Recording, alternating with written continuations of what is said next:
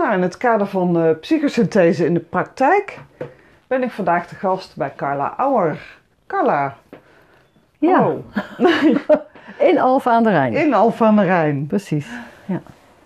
Nou, jij bent voor mij wel een behoorlijk uh, schoolvoorbeeld van psychosynthese in de praktijk. Mhm. Met jouw twee bedrijven. Ja. Dat weet ik, maar de luisteraars nog niet. Nee. Vind je het leuk om daar iets over te vertellen? Jawel. Um, psychosynthese is ongeveer zo'n 25 jaar geleden in mijn leven gekomen. Ik werkte in die tijd als ambulanceverpleegkundige. En uh, natuurlijk veel uh, traumatische gebeurtenissen meegemaakt. En ook uiteindelijk uh, gestopt met het werk omdat ik een vliegtuigramp heb meegemaakt als verpleegkundige dan. Hè? Het was in Eindhoven, het bekende Hercules-verhaal. En doordat ik heb toen na die Hercules-ramp nog wel wat gewerkt, maar ik kreeg eigenlijk steeds meer problemen. Dus op een gegeven moment raakte ik wel flink in een crisis. Depressie en uh, de overgang, alles een beetje bij elkaar. Kortom, ik zag het allemaal niet meer zo zitten. En via een kennis kwam ik eigenlijk met psychosynthese in aanraking. En zo ben ik uh, voor mezelf, uh, zeiden ze van, nou dan ga je voor jezelf in, in de introductiecursus gegaan. En dat was in 99. En in die week, uh, introductiecursus, ja, toen zag ik het licht. Wij zaten in een klooster, dat weet ik nog heel goed, ergens in de buurt van Zeeland. En uh, daar waren de, de leslokalen. Maar er was ook zo'n zo'n kloosterkerkzaal. Daar mocht je dan zitten als je wilde mediteren en zo. En nou, daar heb ik best wel veel gezeten. En dat voelde zo mooi. En nou, daar kreeg ik heel veel energie van. En toen uh, kwam ik terug na die week. Ging ik weer werken. Nou, dat lukte dus helemaal niet.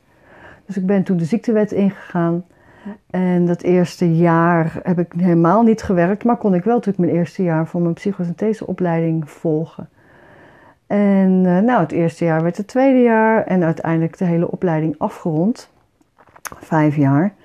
En toen dacht ik van ja, ik heb natuurlijk heel veel ervaring hoe je niet, wat je niet moet doen na een schokkende gebeurtenis als medewerker, als leidinggevende. Want met ons zijn ze gewoon helemaal verkeerd omgegaan. Hè. Ons als verpleegkundige hebben ze helemaal niet goed opgevangen. Dus die kennis had ik van mezelf, maar ik had natuurlijk ook wel een beetje geleerd hoe moet je nou wel met je mensen omgaan. En die twee dingen heb ik eigenlijk gecombineerd. Ik ben toen nog opleiding gaan doen voor traumatherapeut in mijn trainingsbureau, uh, waarin ik hulpverleners train in het omgaan met schokkende gebeurtenissen. Dus opvang en nazorg. En dan niet zozeer op de feitelijke manier van uh, hoe kijk je nou naar iemand, maar wel vanuit de blik van de psychosynthese. In de zin van um, dat je het, trauma wat je meemaakt ook in een breder perspectief van je leven kan zetten. Dus dat het niet alleen het trauma is wat je, nou, ben zo zielig want ik heb dat meegemaakt en uh, nu kan ik niet meer functioneren. Nou, dat mag allemaal een bepaalde tijd. Hè? Je mag echt een bepaalde tijd even lekker slachtoffer zijn van je eigen trauma. Maar de zingeving die daarna komt, daar kijk ik natuurlijk naar vanuit de psychosynthese. En dat is wat ik zelf heel erg ervaren, wat mij heel erg heeft geholpen, is om gewoon mijn ziel erbij te betrekken. Want ik dacht ook alleen maar met mijn hoofd. Mm-hmm. En door mijn zielsgebied erbij te betrekken, door dat te leren kennen, Um, door de kwaliteiten daarvan te kennen, door de, de, de kracht eruit te krijgen, maar ook te voelen van um, hè, in het onderste gedeelte van het ei, waar, waar de verdriet zit en de angst en, en de machteloosheid, dat dat er ook bij mag zijn. Hè, dat je kan pendelen daartussen die mm -hmm. twee gebieden.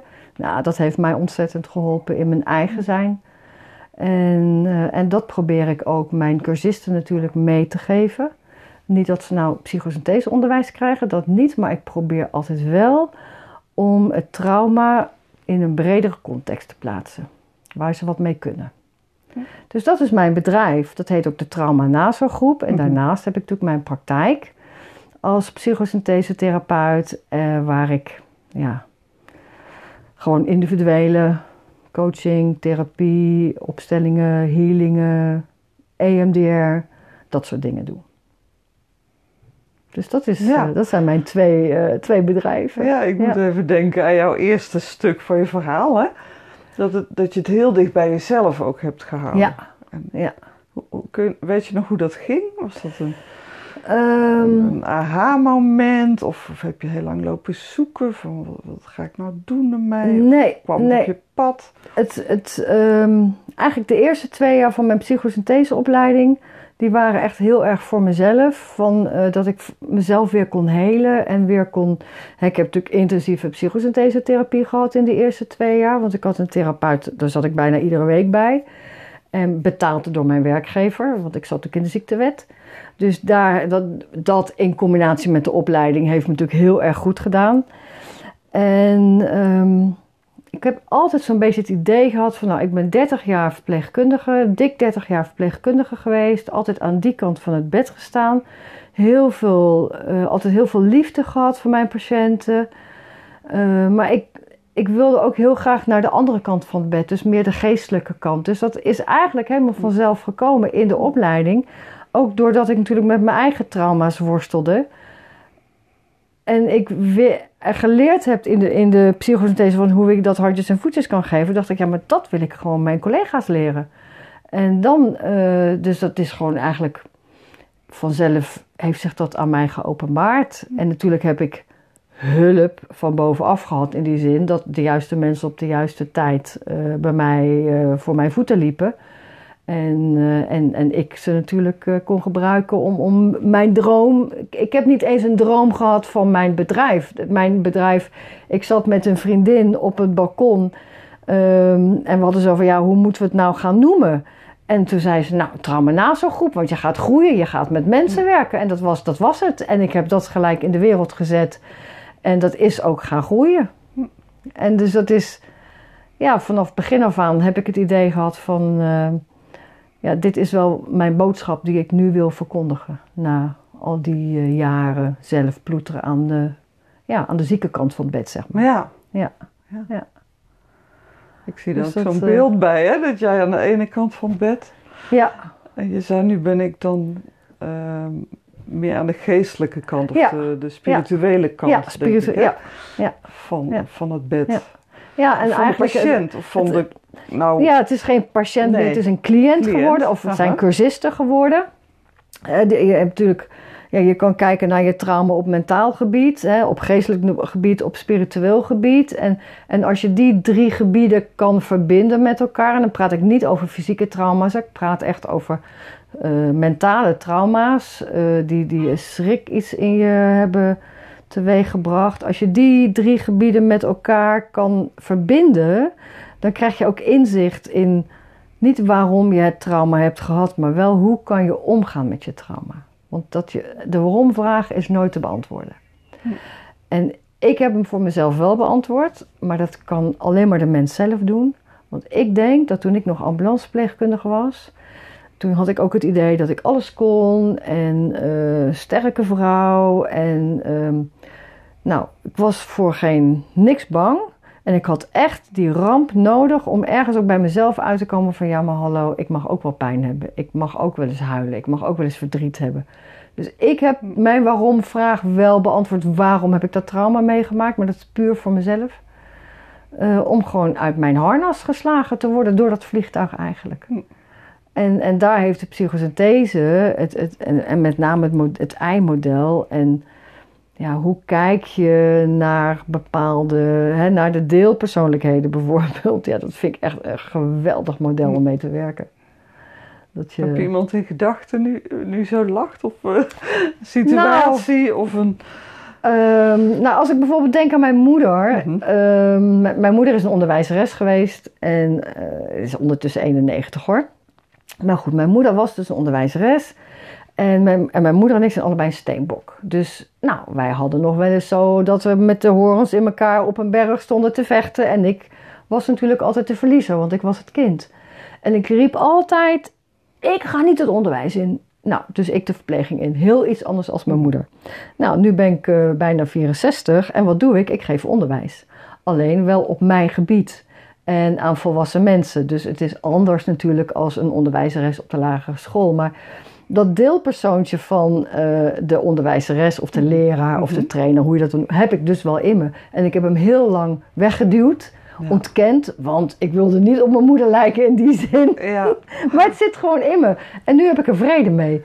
En dat vind ik ook wel heel leuk, want dat, dat, als ik haar dat dan vertel, dan zegt ze: Ja, zie, ik heb altijd wel gedacht, er schuilt ook toch wel een beetje een juf in jou. nou, ja, maar om, om zo te werken met deelpersoonlijkheden, en dat merk ik ook bij cliënten. ehm, je bent niet alleen maar getraumatiseerd. Je bent niet alleen maar depressief. Je bent niet alleen maar een, een probleem of een klacht. Je hebt ook zoveel meer nog in je, in die potentie zitten, waarmee je dat probleem aan kan. En als mensen zo kunnen gaan kijken en dat ook voor zichzelf kunnen gaan toepassen, ja, dan heb je eigenlijk je eigen oplossing in je hand. Dus dat, eh, dat vind ik wel een hele mooie van Dus je de... bent niet de juf voor het schoolbord.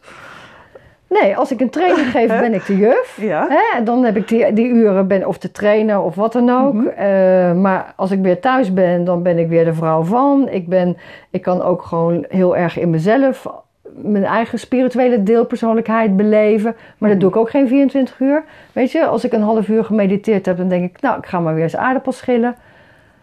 En iedere keer die wisseling, dat vind ik mooi. Ja. Dat vind ik mooi. ja. Ja, en alles mag en alles kan. Dat, eh, ja. Klinkt dat je behoorlijk eh, rust in je leven hebt. Krijg je er ook door een soort evenwicht. Ja, Evenwichtig. dat wel. Dat wel. Ik denk dat ik een flinke basis heb gekregen. Ook door mijn zorgachtergrond natuurlijk wel. Veel, ik heb bijna alles wel gezien wat er in het menselijk leven mogelijk is aan ellende. Mhm. Eh, niet alles zelf meegemaakt, gelukkig, maar wel veel meegemaakt. En ik denk wel dat ik nu ook in een fase zit van, ja, ik zal niet zeggen dat ik een oude wijze vrouw ben. Dat vind ik nog iets te veel eh, verlicht. Maar ik heb wel eh, mijn evenwicht gevonden. Ja. Mhm. Ja, de afwisseling in mijn werk, maar ook in mijn privé. In het, in het zijn. Ik ben gewoon helemaal tevreden met mezelf. En ik voel nog veel energie om nog van allerlei dingen te doen. Ja, Dat vind ik gewoon wel heel Ja. leuk. ja, Ja. mooi om zo je blik te zien. Ja. Denk Ja. ik even terug aan het kampvuur van de zomer. Ja. Jij als de vuurvrouw. Ja. Jij bent wel Ja. iemand die ook de sparkle ergens Ja. in wil brengen, Ja. volgens mij. Ja. Hè? ja. Ik, ben, ik, Ja. ik heb heel veel energie. En ik vind heel veel dingen leuk. En als ik ergens voor ga, dan ga ik er ook voor 100% voor. En ik kan ook wel eens heel moe zijn en heel zagrijnig. Vraag maar aan mijn echtgenoot. Maar, nou, dat, dat duurt dan een uurtje of zo, weet je. En dan ga ik gewoon even slapen. Dan ben ik gewoon, heb ik even te veel eh, gedaan. En dan ga ik even slapen en dan, nou, dan, dan ben ik er weer. Ja. Dus het, eh, ja, ja, weet je, en, en het, de psychosynthese, de, de, eh, dat is ook van dat kampvuur. En wat ik ook ervaar als ik met collega's ben. Je bent gewoon één met elkaar. Je spreekt dezelfde taal. Je hebt maar een half woord nodig. Ehm, het voelt gelijk als een soort familie. En niet sectarisch of zo, dat helemaal niet. Maar ik ben gewoon graag met psychosynthese mensen. En, eh, en, en dat is ook wel het gevoel wat ik in mijn trainingen over probeer te brengen. Dat, dat mensen graag met elkaar zijn. Dat ze, dat ze elkaar willen helpen, elkaar willen ondersteunen. Elkaar, eh, ja, dat we een soort familiegevoel creëren. Op positieve manier dan natuurlijk. Hè? Want het is wel de ondersteunende manier om met elkaar om te gaan. Ja. Ja. Ik, begrijp, ik begrijp dat jij werkt bijvoorbeeld met brandweermensen, klopt Ja. Ik werk veel met hulpverleners, met name brandweermensen. Ehm, die natuurlijk veel in hun vak meemaken. Zeker tegenwoordig waar ze niet primair voor hebben gekozen. Ze hebben natuurlijk gekozen voor brandbestrijding. En ze Mhm. worden nu ingezet bij grote ongevallen, bij reanimaties, bij nou, kinderen reanimeren. Dat, soort, dat zijn toch voor hun hele schokkende gebeurtenissen. En eh, dus daar geef ik veel training aan. Maar ook bij, ehm, ja, ook in ziekenhuizen, eh, gevangeniswezen. Bijvoorbeeld hier in Lisse bij de jeugdgevangenis, daar zit ook een team opvangers. Die zie ik elk jaar bij huisartsenposten geef ik veel les. Want het is ook zo, zo'n valkuil voor de zorg. Ze denken van ja, we moeten het maar kunnen. Hè. We hebben ervoor gekozen en we moeten het maar kunnen. Maar het zijn ook mensen met hart en ziel die ook gewoon pijn kunnen lijden. Maar dat, dat sta je jezelf niet toe als je in de zorg zit. Dat weet ik natuurlijk uit eigen ervaring. We gaan gewoon door. Mhm. En, en het gewoon even mogen stilstaan in een gesprek of in een moment van, van rust en bezinning. Ja, dat is wel wat ik ze probeer over te brengen. Nou, Dat dat mag. En ook wat je net zei, om, om, om die familieband of die Ja, collegiale. elkaar collegiale ja. hulp. Ja, precies. Ja, Waar het is je ook ook collegiale hulp en zijn, ondersteuning. Ja. We hoeven het allemaal. En zeker in deze tijd, waar we natuurlijk midden in de coronatijd leven en er ontzettend veel leed is onder hulp- en zorgverleners. Heel veel eh, verdriet. Eh, ze hebben echt vreselijke dingen gezien en meegemaakt. En ze moeten maar doorgaan. Ze Mhm. kunnen niet eh, zeggen, nou ik stop ermee. Want dat zit A niet in je aard van beestje. B, ze moeten gewoon werken. En dan is het juist heel belangrijk dat die momenten van, van collegiale ondersteuning er zijn. eh, waarin je gewoon even kan zitten. Een kop koffie, hoe gaat het met je? Hoe gaat het echt met je? En dat is wel heel waardevol. eh. Mooi. Heb jij een, een voorbeeld van een recente training? Nou, recent door corona is dat wat langer geleden, ja, ja. helaas. Ja, Jammer eigenlijk, hè, want de mensen hebben het nu extra nodig, zeg je. ja. Ehm, maar je kan je vast iets voor de geest halen van, van een moment in een training dat je is bijgebleven. Nou, wat ik altijd hele mooie momenten in de training vind, is het het is een driedaagse training en Mhm. het sluit natuurlijk af met een evaluatie. En wat we in de training natuurlijk doen naast de theorie, is dat we natuurlijk heel veel praten met elkaar. Eh, ook over wat jij en ik hebben meegemaakt. En dat doen we dan in de beslotenheid van de groep. Eh daar maken we ook afspraken over dat dat binnen de groep blijft. En ik, ik bied ze een structuur voor zo'n gesprek aan. En dat ze eigenlijk altijd bij de evaluatie zeggen van... eh, Los van dat we het gewoon bij onze collega's zo goed kunnen gebruiken, kunnen we het ook zo goed voor onszelf en ons eigen gezin gebruiken, eigen familie. En dat is denk ik wel de meerwaarde van dat mensen gewoon leren op een mooie manier, zonder oordeel, zonder normering, gewoon luisteren wat er gezegd wordt, eh, soms met een beeld, want dat is natuurlijk wel wat ik uit de psychosynthese f- gebruik. Hè, als mensen moeilijk, het moeilijk vinden om over hun trauma te praten, dan vraag ik van, Weet je, geef eens een beeld. Wat, welk beeld geeft dat trauma? Nou, brandweermensen, die zijn hartstikke fantasievol. Die hebben altijd beelden en dan, eh, en dan praat het ook veel makkelijker. En dat ze zeggen, nou, dat beeld dat gebruik ik thuis ook. Dan komt mijn kind uit school en dan zegt, oh, hoe was het op school? Ja, het was goed. Ja, wat is goed? Geef eens een beeld ervoor. Of zoek eens een dier uit. Of, eh, nou, dan is de blije ezel bijvoorbeeld, hè. En dan heb je gelijk alweer uh, gesprekstof. En, en dat, dat is wel een hele mooie manier, wat ik natuurlijk uit de psychosynthese meegenomen heb, om zo te werken. En, uh, en dat ze dat tijdens de evaluatie teruggeven en me dan ook bedanken. Zo van, goh, een mooie training. En dan denk ik, ja jongens, uh, ik word ook voor betaald. Maar dat stukje extra, wat ik ze meegeef, dat vind ik dan wel heel leuk om dat terug te horen. Dat ze dat zoveel gedaan heeft. Ja. ja. En de mooie gesprekken die we in de training hebben, omdat ze onder elkaar zijn. En, um, en, en ja, ik ben dan natuurlijk, ja, gespreksleider ben je niet echt, maar je bent natuurlijk wel de trainer en oordeelsvrij. Alles mag er zijn en dat pikken ze op. Ja. Dat pikken ze gewoon op. Veilige setting. Veilige setting. Ik heb zelf een hoop meegemaakt, ja, dus ik weet waar je over praat. Inleven. Ja. Precies, ja. ja. En dat is wel het mooie, vind ik, van de training. Ja, ja. kan me voorstellen. Ja. Ja. En daar zijn de hulpverleners en ook zorgverleners heel erg gevoelig voor. Dat ze ja, een plek hebben, ook straks als ze zelf in zo'n opvangteam zitten en met, met hun collega praten. Maar dat daar plek voor is, dat daar ruimte voor is, dat daar mogelijkheid voor is. En ja, dat hebben we gewoon heel erg nodig in deze tijd. Ja.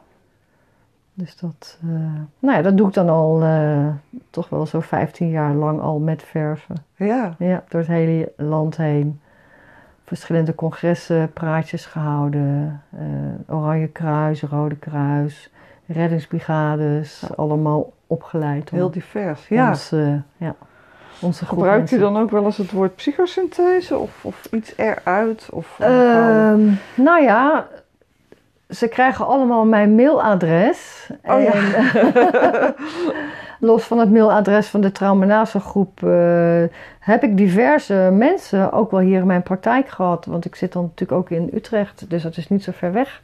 En ik krijg diverse cursisten die dan doordat ze de cursus doen eigenlijk ergens uitkomen bij hun eigen laag waar het nog niet zo goed is. Dus die vinden mij dan uh, weer via mijn, uh, mijn website, want ik vertel altijd wel dat ik een praktijk mm-hmm. heb. En, um, en dan schrijf ik ook altijd even het www op en dan, nou, dus ze vinden me wel. Het is niet zo dat ik nou met brandweermensen veel over de ziel praat, maar ik heb het wel vaak over het systeem. Dat, dat het systeem gewoon zo reageert zoals je, zoals je reageert. En dat dat vaak voorkomt uit hoe je in het leven staat, hoe je opgevoed bent, uit wat voor familie je komt. Uh, dus dat ze begrijpen dat hun manier van reageren niet afwijkend is, of dat ze daardoor een watje zijn, of dat ze, mm ze reageren op hun manier. En eh, dus de psychosynthese helpt mij zelf heel erg wel om in het moment te kunnen blijven en te kunnen denken van uh, het maakt niet uit wat je me zegt, ik kan, het wel, ik kan er wel mee dealen. Dus dat is wel waarin ik wel voor mezelf heel veel zekerheid uithaal. Ja, maar ik heb nooit het eimodel aan brandweermensen uitgelegd. Nee? Dat niet. Nee, dat is ook niet van toepassing natuurlijk, hè? Weet ik niet. Ja, dat is misschien af, afleidend. Maar wij hadden bij ons in een groep een brandweerman in de opleiding. Ja. En die is voor zijn scriptie als eindexperiment dat dus gaan doen met zijn collega's. Oké, ja. Um, en dat, dat werkte. Waarbij ze dat ook wel expressief maakte door het in te gaan vullen met kwaliteiten en dergelijke. Precies. Dus, ja, dus dat vond ik wel grappig om te horen, want daar was hij heel zenuwachtig over. Van, oh, en dan kom ik daarmee. En, ja. Uh, ook een beetje eng of zo, hè? maar dat was helemaal niet zo. Dus op zich, uh, ik zeg niet dat jij dat moet doen, maar dat, dat was wel grappig. Dat, het is natuurlijk het thema. Opvang nazorg is natuurlijk heel traumatisch gericht. Hè? Gericht op het trauma en gericht op het helingsproces daarna. En ik gebruik ook altijd het woord helingsproces. Ik zeg, je geneest niet van een trauma, je heelt van een trauma. En dat het tijd nodig heeft en, en uh, dat je er op verschillende manieren mee om kan gaan. En uh, nou, er zijn natuurlijk ook best nog wel veel mensen gelovig. Dus dan, daar hebben we het ook wel over. Hè? Hoe je mhm. geloof je daarin kan helpen. En dan vertel ik ook wel. Hè? De ene mens gelooft, hè, die spiritueel gelooft in de ziel. En de andere mens is wat meer godsdienstig. En die gelooft in God of wat dan ook. Dat maakt niet uit waar je in gelooft. Als het je maar helpt. En ik zeg ook wel dat mij, dat, want ze vragen altijd hoe ik mijn trauma heb verwerkt. En dan vertel ik natuurlijk wel over de psychosynthese en wat het mij gebracht heeft. En de andere kijk op het leven gegeven heeft. En uh, nou, ik denk ook wel op een bepaalde manier levensreddend. Ja, dat, dat, dat mijn leven heeft wel heel, heel erg nieuwe kwaliteit gekregen door te werken met psychosynthese. Ja. En ook betekenis als ik je zo hoor. Betekenis, heel erg betekenis. Ja. Mooi. Ja. Ja, ja. ja een andere. Dankjewel. Ja. ja. Ja. Een ander, ehm, ja, hoe zal ik het zeggen? Liefde van jou is het, systemisch werken. Ja. Mag ik dat zo zeggen? Ja, absoluut. Of een andere is het misschien niet eens. Het heeft ook, is ook een communicerend vat. Natuurlijk. Heel erg veel raakvlakken. Ja. ja. Ik merk, ik heb zo door de jaren heen gemerkt dat alles wat, wat, je, wat op je pad komt en de manier waarop jij ermee omgaat, eigenlijk al bijna systemisch bepaald is. En uh, door het hele systeem erbij te halen, het familiesysteem of het maatschappelijk systeem, of nou, welk systeem je er ook maar bij haalt, dat geeft zoveel inzicht in je eigen handelen, dat dat eigenlijk al een soort heling op gang brengt. En nou ja, dat is ook hoe je in het leven staat. En als je dan kijkt van ja, hoe breng je psychosynthese in de praktijk? Vaak als je in de opleiding zit, dan heb je een ideaalbeeld van wat je ermee wil gaan doen. En daar kan je ook allemaal nog lekker over dromen, want je zit toch nog in de opleiding. Maar er komt natuurlijk een moment dat je klaar bent en dat je echt een stap moet maken. En dat is een hele moeilijke stap. En die stap die wordt vaak, uh, de problemen die je in die stap onder kan, kan ondervinden, zijn vaak systemisch al. Uh, en dat hoeft niet eens dat je vader of je moeder, maar dat kan al gewoon in je hele familielijn zijn. Dat er uh, bepaalde blokkades zijn waardoor je iets niet durft aan te gaan. Of dat, je, dat jouw onzekerheid helemaal niet van jou is, maar dat die overgenomen is door een grootmoeder, waar, wat jij uitleeft. Ehm, nou, maar dat zijn wel zaken waarvan jij denkt: oh, dat heb ik. En dus durf ik dit niet of kan ik dat niet. En als je dan inzicht krijgt door middel van een opstelling. Um, dat het familiair is of uit een bepaalde hoek komt. En je kan dat erkennen en bekijken en teruggeven, dan kan dat jezelf bevrijden en kan je die stap mogelijk wel maken die je voorheen niet durfde te maken.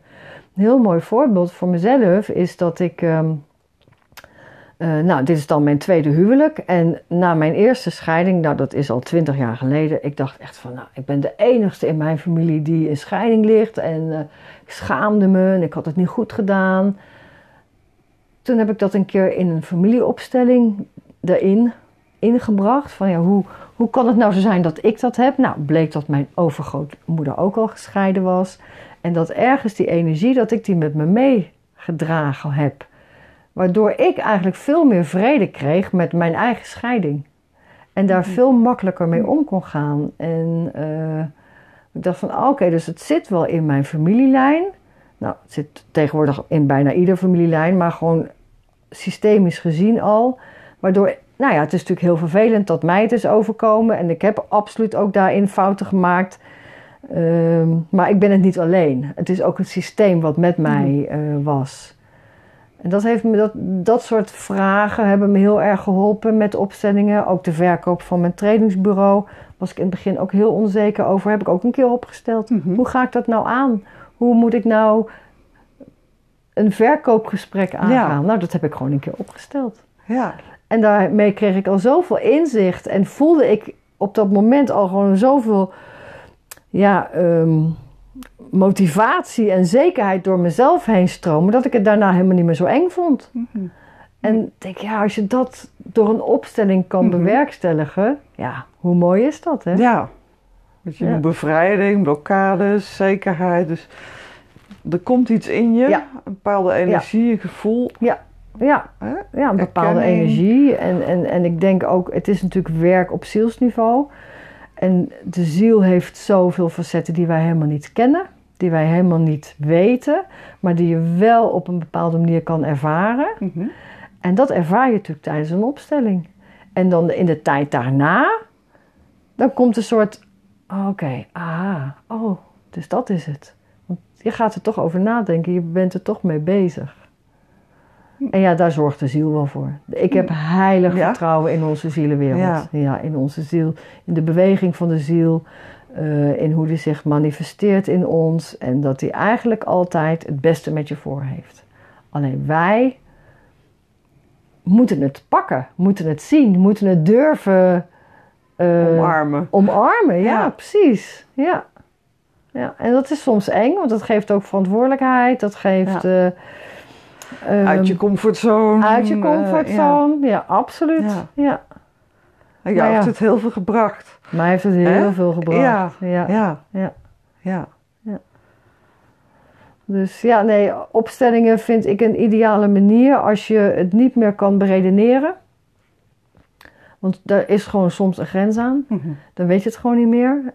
Maar om dan toch te kijken in het, in het systeem. En of dat nou inderdaad een maatschappelijk systeem is, of eh, je kan ook je organen opstellen, een soort ziektesysteem, of in je familie iets wat, ja, waar, je geen, waar je de duim, de vinger niet op kan leggen, dat er iets is wat speelt, of in je werk, als je tegen iets aanloopt, maar je kan het niet echt vastpakken, zijn opstellingen ideaal om dat verhelderd te krijgen. En ik vind het een hele mooie manier om zo te werken, om ja, eigenlijk zonder al te veel woorden, maar de representanten die jij uitkiest voor wat je op wil stellen, het eigenlijk te laten uitbeelden. En ja, aan mij de taak om het natuurlijk te duiden en om de hulpvrager daarmee verder te helpen. Ja. Hoe zou jij jezelf noemen, Diane? Ik ben een facilitator. facilitator. Dat, ja.